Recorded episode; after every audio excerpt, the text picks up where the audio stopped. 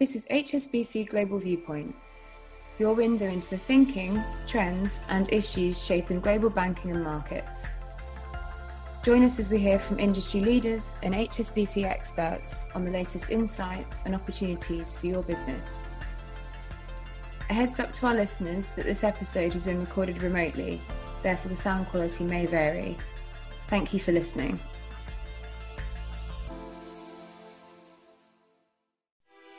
Hello and welcome to the Macro Viewpoint podcast, our weekly look at the big macroeconomic reports here at H S B C Global Research from our economists and strategists. I'm Piers Butler and I'm joined by our managing editor, Chris Brown-Humes. The rising wealth of China dominates our agenda this week. In a moment, we'll be speaking with our chief China economist, Xu Hongbin, and three members of his team about their new report on Chinese wealth and how it might develop over the next five years, as well as what it means for the economy and investors. Also coming up, we'll be measuring the pace of the U K economic recovery with economist Liz Martins, as well as the performance of the British pound with our head of F X research, Paul Mackle. This podcast was recorded for publication on the twenty-first of May, twenty twenty-one. All our disclosures and disclaimers associated with this edition must be viewed on the link attached to the media player. While attention on China's economy is sometimes focused on the implications of its shrinking labor force and rising debt burden, our China team has been looking at the other side of the economic equation, the assets.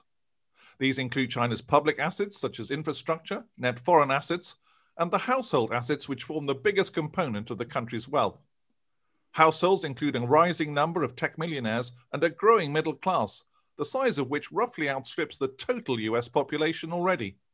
We asked chief China economist Xu Hongbin to give us the main findings of his team's research. In a nutshell, we found that China's total household wealth is likely to expand by over fifty percent in the next five years, mainly driven by the tech millionaires as well as the expansion in the new urban middle classes. Despite the rising public debt burden, the government's net assets are still huge, with the equivalent to one point six times of the G D P, and we expect to continue to grow. That will leave more room for Beijing to mitigate the debt risk in the years ahead.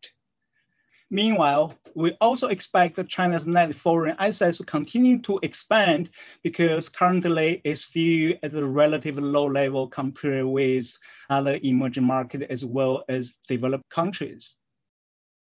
Now, to help look at each of the three pillars of China's asset base in more detail, we're going to hear from senior China economist Jing Liu, and Greater China economist Jin Yang Chen, and Erin Shin.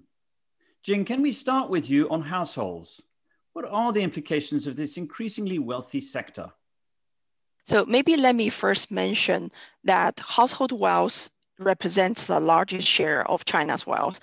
As of twenty nineteen, China's household wealth stood at five hundred seventy-five trillion renminbi, which is about six times of China's G D P. Actually, over the past two decades, the compound growth rate of the household wealth has been somewhere over fifteen percent, which is much faster than the nominal G D P growth. And this is mainly led by both the fast economic growth and also the high savings rate, as well as the asset appreciation. So going forward, what do we expect? Actually, by twenty twenty-five, we're seeing that China's household wealth will be somewhere over nine hundred trillion.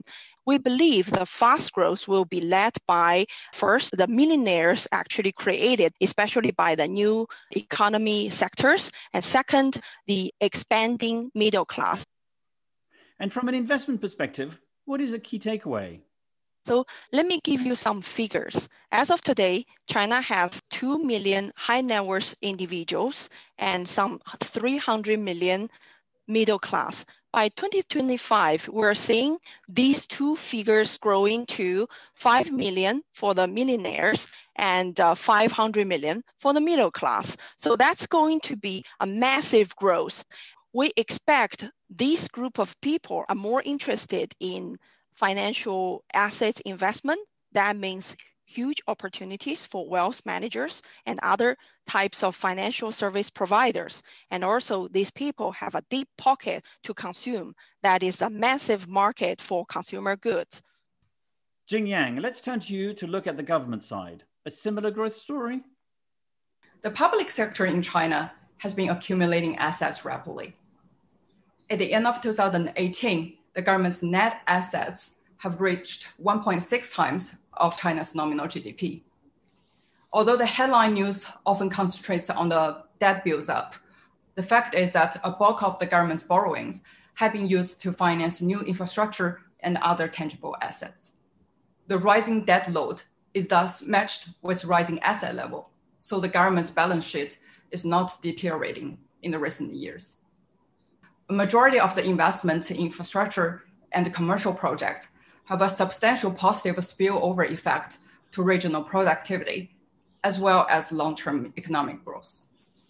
In addition, the government, especially the local authorities, have accumulated financial assets. Total financial assets rose by nineteen times in the last decade. In particular, net holdings of corporate shares have been rising quickly.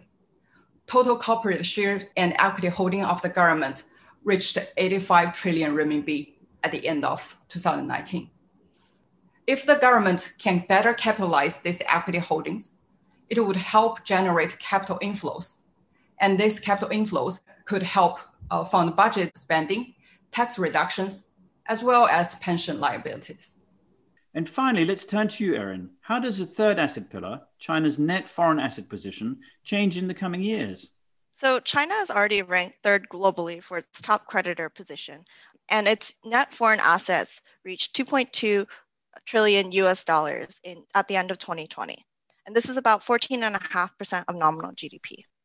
Now, it's China's external assets have accumulated rapidly because of China's strong exports growth since its entry into the W T O. And this in turn has meant that China's currency reserves have grown quite quickly.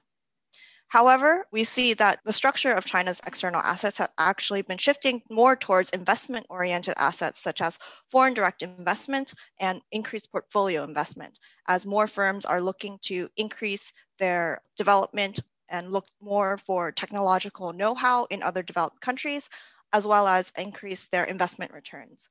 Now, in terms of foreign liabilities, this has actually increased quite rapidly as well, as China has engaged in a lot of opening and reform. So this has been through programs such as Stock Connect, um, Northbound Bond Connect, as well as lifting of foreign ownership restrictions on services, particularly in uh, financial services.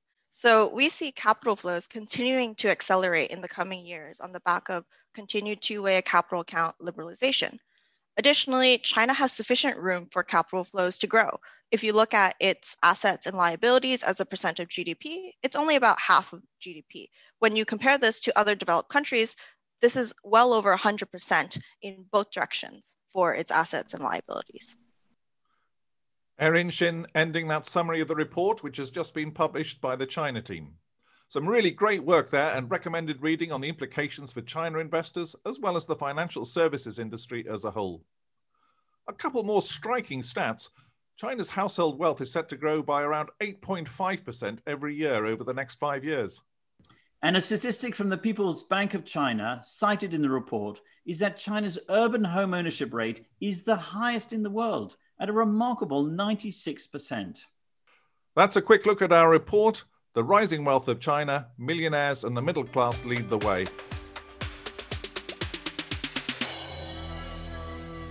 Now, here in the U K, even though the economy shrank in the first quarter, it performed better than expected. And since then, it has become increasingly clear that a recovery is taking hold, as shown by P M I data, consumer and business confidence surveys, retail sales, and a buoyant housing market. So Liz, everything is looking a bit rosier for the U K economy these days. Is it just because of the successful vaccine rollout? Well, that's certainly a big part of it. Of course, uh, people feeling more and more confident that uh, the virus numbers are falling and they can go back out and about and uh, resume kind of normal life. Um, but it's not just that. It's also that um, a lot of money's been saved and, and is there to be spent. You know, people have had a year in which they haven't been spending on going on holiday, going uh, out to eat to dinner, spending money on train fares, et cetera, et cetera. So there's a lot of these accumulated savings, which in conjunction uh, with the pent-up demand from lockdown uh, and the fact that we are now allowed to go out and, and, and do those things again uh, means that things are looking up. So we see consumer confidence higher. We also see business confidence uh, higher in the surveys. Um, and yeah, we're, we're looking forward to a, a few more months of, of very good growth in the U K. And all of that has led you to raise your forecast for U K G D P growth in twenty twenty-one.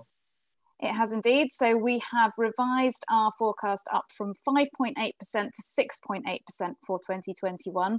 Um, that's not quite as dramatic um, as it might sound. Um, most of the judgments we've made here is bringing forward some of the growth that we expected to happen. Um, so Q four was better than expected, Q one was better than expected, um, and the momentum going into Q two was stronger than we'd anticipated. You know, if we look at the surveys, the P M Is, the other um, real-time data, um, it's looking pretty good into Q two. So we've brought forward some of that growth, and we've then brought down growth, uh, our, our growth forecast for twenty twenty-two um, from six point one percent to five point one percent.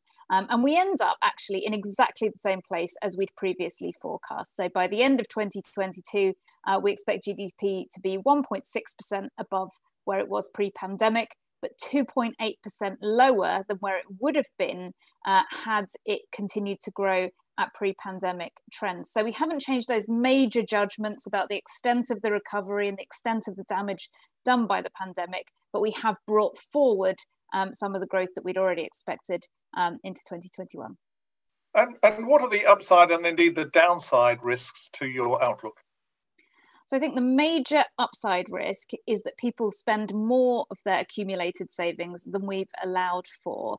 Um, and we have included only a relatively modest drawdown of those savings, largely because uh, savings have been accumulated disproportionately by people who were already at the higher income, wealthier Uh, bracket of the population and therefore have a lower marginal propensity to consume. But it is possible um, that they and the broader population uh, spend a little bit more um, than, than we've allowed for in our forecasts. Um, on the downside, I think there are two major risks. One is uh, a vaccine-resistant variant of COVID nineteen, which results in the delaying, unlocking, or even the reimposition of restrictions, which of course would create a completely different picture um, than we're currently uh, anticipating, although uh, thank goodness the, the evidence so far suggests that the variants that are in the U K do respond uh, to the vaccine. Um, the other big risk uh, is the labour market, because, you know, there are still two to three million people registered on the job retention scheme, and we don't know what happens when government support is withdrawn at the end of September. Are all of those jobs viable? Do people go back to those jobs, do they find new jobs, or do they become unemployed? If a large proportion of them do become unemployed, um, then that certainly puts the brakes on this positive consumption story. How big a risk is inflation? Because we had quite a dramatic jump in the numbers earlier this week. We did indeed. So we saw C P I inflation double from zero point seven percent year on year uh, to one point five percent year on year. And there were two parts to that story. One was an imported side uh, reflecting energy uh, base effects, which had been well flagged. But the other part was more of a domestically driven Um, rise in inflation. And, you know, this has got economists divided. Some people think this is a very temporary phenomenon. Others are more worried about the long-term impact of the supply hit to the economy on the back of the pandemic. Um, now, we are in the first camp. We think that there's enough slack in the economy um, due to elevated uh, unemployment and all those people on the job retention scheme that that will keep demand um, relatively contained and therefore prices as well. Um, but we do acknowledge upside risks, and it's really telling that the debate has changed in the U K from talking about negative interest rates to the next move being possibly upwards, although I should say uh, we're not forecasting that in our forecast period, which is this year and next. Liz, that's a great overview. Thanks very much for your time. Thank you. Coinciding with the U K economic rebound, we've seen the pound appreciating as well. Sterling is up year to date against the dollar around three point eight percent, nearly touching an intraday high for the year in the past week. To discuss the currency, we're joined by Paul Mackle, our global head of F X research from Hong Kong. So Paul, we've heard the economic backdrop laid out by Liz there. How has that influenced what's been happening with the pound? Well, thanks a lot for the question. And it's a very important one because simply sterling has done very well this year. And in some ways, it's exceeded our expectations. And I think a lot of it has come down to this positivity with regards to the U K economic outlook.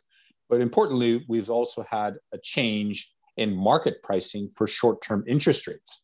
Now, earlier this year, there was still a sense of uh, view out there, that is, that perhaps the Bank of England could even adopt negative interest rates, but that quickly changed from February onwards. And I think that that was very important in helping to support the British pound.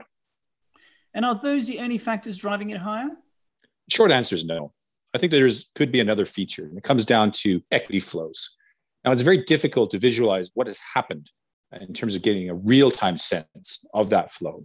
We don't get the balance of payments data for the first quarter until the end of June.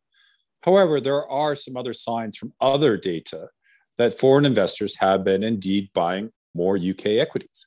Is it a function of yield? Is it a function of underweight positioning? Very possibly. Could also be connected to how the U K economy has been getting stronger. Now, these factors, as I said, have been supporting the British pound, but our longer-term outlook is still one of caution. And why are you still cautious? I think a lot of the good news is in the price, whether it's coming down to interest rates. So if you consider the message from Simon Wells and Liz Martins, they're telling us that the Bank of England is going to keep its policy rate unchanged for the next couple of years. So the level of interest rates implied by the market is actually quite high. On top of that, I believe that there are still lingering uncertainties in the aftermath of Brexit through the trade and investment channel. This is something that my colleague Dominic Bunning has been referencing for quite some time. And ultimately, I think that these forces could prove to weigh on sterling in the quarters to come. Paul, thank you very much for your time today. Thank you very much. So that's the end of the Macro Viewpoint podcast for this week. Special thanks again to Xu Hongbin, Jing Liu, Jin Yang Chen, Erin Shin, Liz Martins, and Paul Mackle. Thanks for listening. We'll be back next week.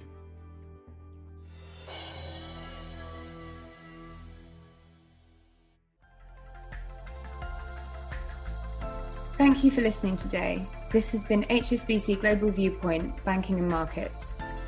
For more information about anything you heard in this podcast, or to learn about H S B C's global services and offerings, please visit g b m dot h s b c dot com.